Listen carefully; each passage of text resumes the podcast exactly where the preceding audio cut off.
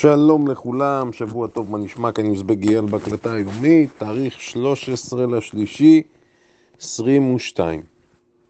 ראשית, אני רוצה שנתחיל עם ההשוואה בין המצב הנוכחי כרגע לבין מה שהיה בקורונה.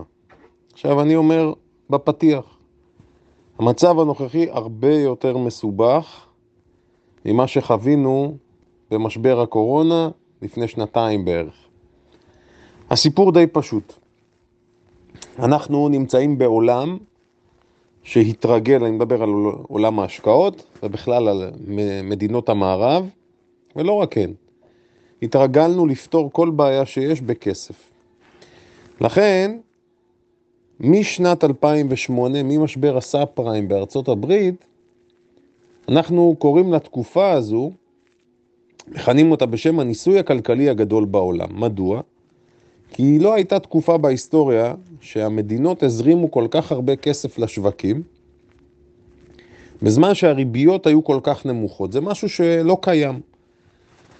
כתוצאה מזה, בכל פעם שהיה משבר, בדרך כלל הייתה התערבות יותר ויותר מהירה, דיברנו על זה.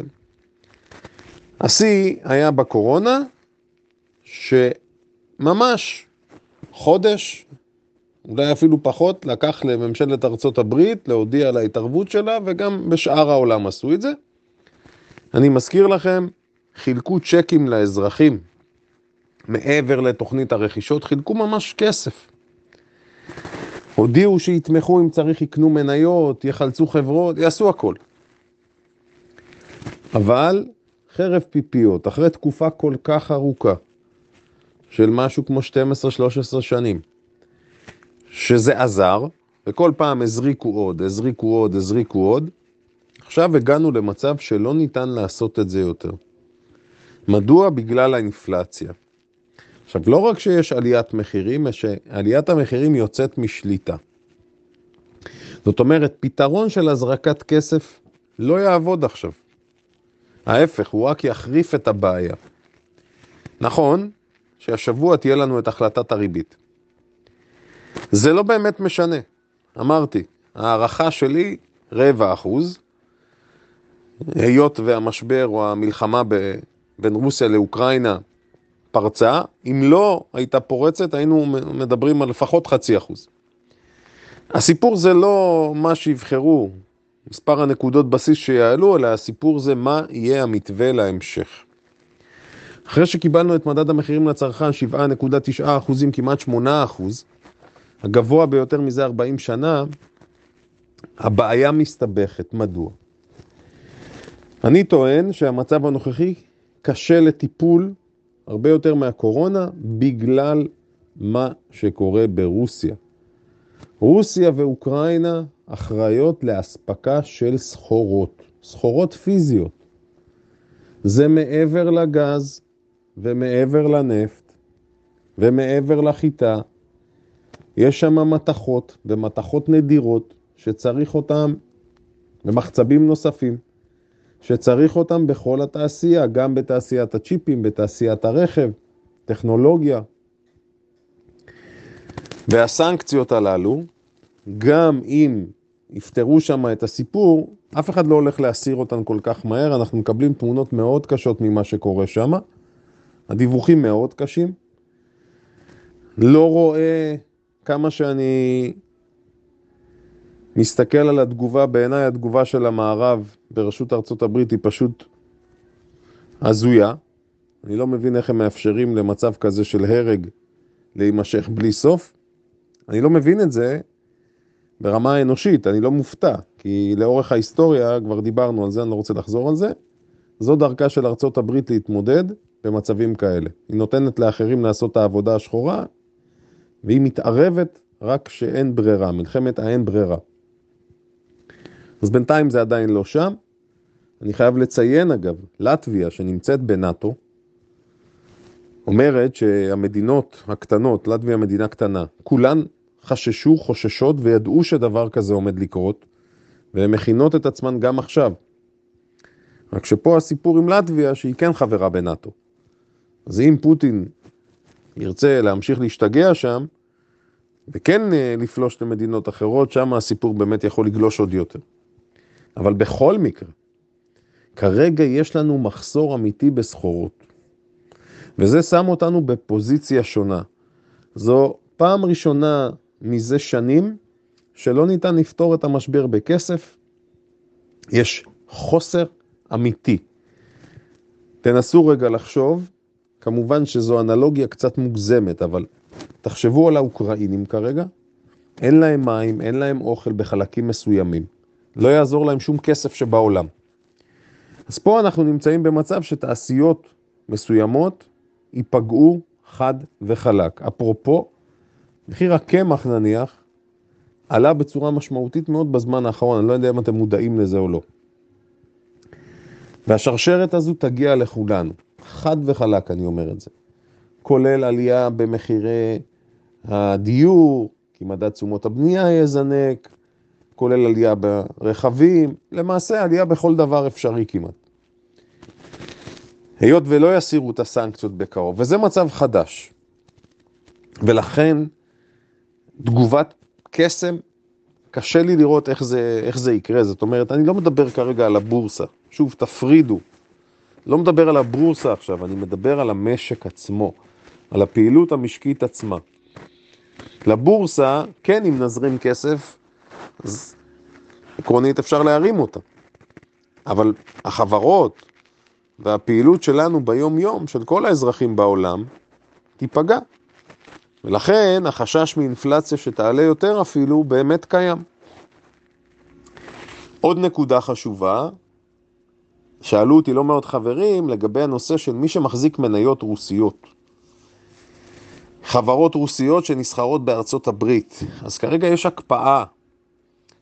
גם פתרון בסכסוך הזה, במלחמה, אני לא יודע כמה יצליח לאושש את אותן חברות.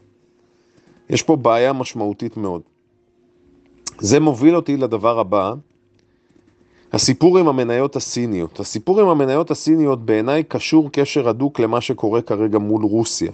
מדוע? סין ורוסיה יש ביניהן איזושהי ברית, אוקיי? רשמית, לא רשמית, תקראו לזה איך שאתם רוצים. לארצות הברית ולסין יש מלחמה, מלחמה גלויה, מלחמת סחר, עולה לפעמים לטונים יותר גבוהים, לפעמים אנחנו רואים את זה, ראינו את זה בתקופה של טראמפ, רואים את זה גם בתקופה של ביידן, יש פה מלחמה על טכנולוגיה, יש פה מלחמה על אה, חופש הפרט, וכרגע מה שקורה במניות הסיניות, דיברנו על זה שגרי גנסלר, יושב ראש הסק, מדבר על 250 חברות, חברות סיניות שיגרעו עד שנת 2024 אם הם לא יעמדו בתקן האמריקאי. אתם יודעים, בארצות הברית יש לנו מה שנקרא Compliance Officer, קצין ציות, מישהו שאחראי שהחברה תתנהל כמו שצריך. אז אם אותן חברות לא יעמדו, הם ייגרעו מהבורסה. תסתכלו מה קרה ביום שישי לבאבא, לדידי, דידי נחתכה ב-40%, בבא בעוד איזה 10%. המעניין, בבא יורדת מתחת למחיר ההנפקה ביום הראשון שלה, מי שזוכר את זה, הייתה אחת ההנפקות הכי מדוברות, עם הבאז הכי גדול, ירדה מתחת לזה. הסיפור מסתבך עוד יותר, מדוע? כי זה לא רק שימחקו אותן או מדברים על גריעה מהבורסות בארצות הברית, הרגולטור הסיני, ולמעשה נקרא לזה המחלקה הטכנולוגית שם, שאחראית על טכנולוגיה, מפחדת מזליגה של טכנולוגיה, וראינו לא רק זליגה של טכנולוגיה, אלא גם זליגה של נתונים. לכן עצרו את האפליקציה של דידי, החברה שמתעסקת בתחבורה שיתופית, עצרו את האפליקציה הזו, לא ניתן להוריד אותה יותר, כי הם מפחדים שיעלו על כל מיני תנועות, או לצורך העניין יבצעו איזשהו ריגול באמצעות אותן חברות, אותן תוכנות, מה שהופך את המאבק לעוד יותר קשה. אז שימו לב שגם החברות הרוסיות נפגעות, גם החברות הסיניות יורדות חזק מאוד, גם חברות בארצות הברית יורדות חזק מאוד, ועם כל זה, מדד ה snp רחוק רק 13% משיאו, הנסדק רק 20% משיאו. אז ההיגיון אומר שבעולם, נקרא לזה מתוקן, בלי התערבויות חיצוניות, המדדים היו צריכים לרדת הרבה הרבה יותר. זו לפחות הערכה שלי כרגע. לגבי המניות הסיניות, מי שרוצה ככה תמצות יכול להסתכל על קרן הסל שנקראת PGJ. PGJ זו קרן שמחזיקה מניות של חברות סיניות, והיא יורדת לאזור של שנת 2013, זאת אומרת היא חוזרת תשע שנים אחורנית. עוד דבר אני חייב להגיד בהקשר של המניות הסיניות, אני יודע שהרבה חברים מחזיקים בבא וניאו ועוד מניות, אני לא מבין את ההתעקשות הזו. באמת שאני לא מבין. יש קו ברור, חודשים אנחנו מדברים על זה, אולי כבר שנה כמעט, לא יודע, שמונה חודשים בערך. הכיוון ברור. אז מי שמשקיע טווח ארוך וחושב שזה יתאושש, דיברנו על זה שהחשיפה הנכונה צריכה להיות באמצעות אופציות. אבל מי שבכוח כל פעם מחפש את הסיבוב, זה פשוט מאוד יורד ויורד ויורד. דיברנו לא פעם, לכל בור יש מרתף, לכל מרתף יש מקלט. אפשר לרדת ולרדת. אין טעם ללכת ראש בקיר. זה לא משנה גם אם מחר תהיה קפיצה מדהימה שם, מה שלא סביר שיקרה כרגע. היום הייתה לי שיחה, באחת השיחות דיברתי, כן, גם צ'רלי מנגר, השותף של באפט בברקשר האטווי, קנה מניות של בבא. נו אז מה? גם ברקשר האטווי קנתה מניות של טבע, נו אז מה? מי שחושב שהגופים הגדולים האלה מנהלים עסקאות והכל הולך ורוד, ממש לא. זה פשוט, אגב, אלה טעויות, אני חייב להגיד את זה, טעויות של טירונים בעיניי. מה פתאום אתה נכנס לכל מיני חברות כאלה שנמצאות בעניינים רגולטוריים. עוד נקודה מאוד חשובה, זה פיל שנמצא בחדר ולא מדברים עליו, אבל אני חייב לדבר עליו. טסלה, המפעל ייצור, נדמה לי, עוד פעם, יכול להיות שאני לא מדייק, אבל בערך 50% מהרכבים של טסלה קשורים למפעל בסין, למפעלים בסין. היות ואנחנו יודעים שיש דם רע בין ארצות הברית לסין בנושא הטכנולוגיה, האמריקאים מאשימים את סין שהיא גונבת להם טכנולוגיה, כולל זה שאולי היא משתילה כל מיני צ'יפים או אמצעים אחרים בכדי לבצע מעקב בהמשך ולאסוף דאטה על הנתונים של אותם, אה, במקרה הזה רכבים, אבל זה יכול להיות כל דבר אחר. ההיגיון היבש אומר שלא רחוק היום שיהיה איזה ברדק עם הסיפור של טסלה בסין. זאת אומרת, זה סיכון שצריך לחשוב עליו. אני תקופה ארוכה חושב על זה, וניסיתי ככה ביני לבין עצמי קודם להגיע לתובנות, ואני אומר, זו החברה היחידה מבחינת הסדרי גודל, אנחנו מדברים על זה ששווי השוק שלה גבוה מאוד, והיא ממש תלויה בסיפור של סין. קחו את זה בבקשה לתשומת לבכם. יש פה עניין משמעותי מאוד. עכשיו, אני חייב לדבר גם על מה שקורה בחברות הצמיחה. חברות הצמיחה ממשיכות לחטוף פצצות. יורדות, יורדות, יורדות. דיברתי בזמנו על עובדי ההייטק. יש פה הרבה חברים שהם עובדי הייטק, קיבלו חבילת אופציות ומניות. כרגע זה יורד ויורד ויורד. יש חברות שזה ירד כבר 90% מהשיא. אז מי שלא מימש, אני מבין שהוא מרגיש תסכול גדול מאוד. יש דרכים להתמודד עם זה, אם יש מישהו שצריך או רוצה איזושהי עצה, אתם יכולים לפנות אליי בפרטי בקטע הזה, אני אנסה לעזור לכם. עוד דבר חשוב מאוד, היות והירידות בסקטור הצמיחה, IPO, הן כאלה חזקות, אני חוזר ואומר, לדעתי, אם לא תהיה התאוששות מהירה, אנחנו נראה שם גל פיטורים. צריך לחשוב גם על הסיפור הזה. אבל יש גם נקודה חיובית. הנקודה החיובית שחברות רבות יורדות בגלל שיורד גשם, וכולם נרטבים, ולכן יכול להיות שתהיינה הזדמנויות של עסקאות רכש. זאת אומרת, יכול להיות שחברות רבות תהפוכנה לחברות מעניינות אה, ופוטנציאל לרכישות. וזה דבר בהחלט שיכול להיות אה, הזדמנות מצוינת. אז כל אחד תכינו רשימה של מניות שאתם מאמינים בהן. דבר נוסף חשוב, דיברתי על זה שמשקיעים לטווח ארוך, שמשקיעים במדדים, מקבלים הזדמנות טובה להיכנס עכשיו. להיכנס במנות, זה גם דבר אה, אופטימי מאוד. עוד משהו ששמתי לב, אני מציע לכם לעקוב אחרי זה, דיברתי על זה היום בקבוצה של הסווינג שלנו.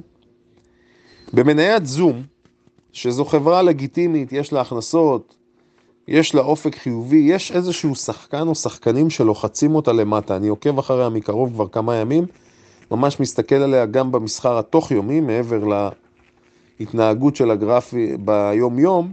אני מסתכל בתוך היום ויש איזשהו שחקן או שחקנים שלוחצים אותה למטה. מסוג הדברים שזה נראה שאיזושהי קרן משחררת שם סחורה, משחררת, משחררת. אני לא יודע אם זה תרגיל, אבל זום יורדת כבר לרמות שבאמת זה הופך אותה למאוד מאוד מעניינת.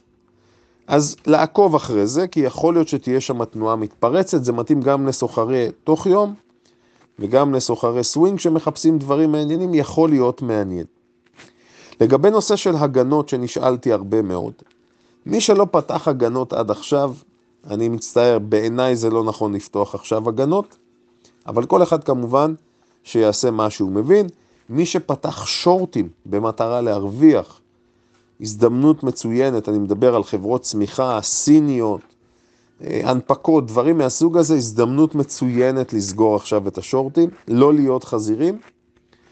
מי שחושב שיש עוד פוטנציאל ירידה ונמצא בפנים, הייתי משלב אסטרטגיה עם אופציות, בהחלט רלוונטי. זהו להיום חברים, שיהיה לנו מסחר פורה ומוצלח השבוע.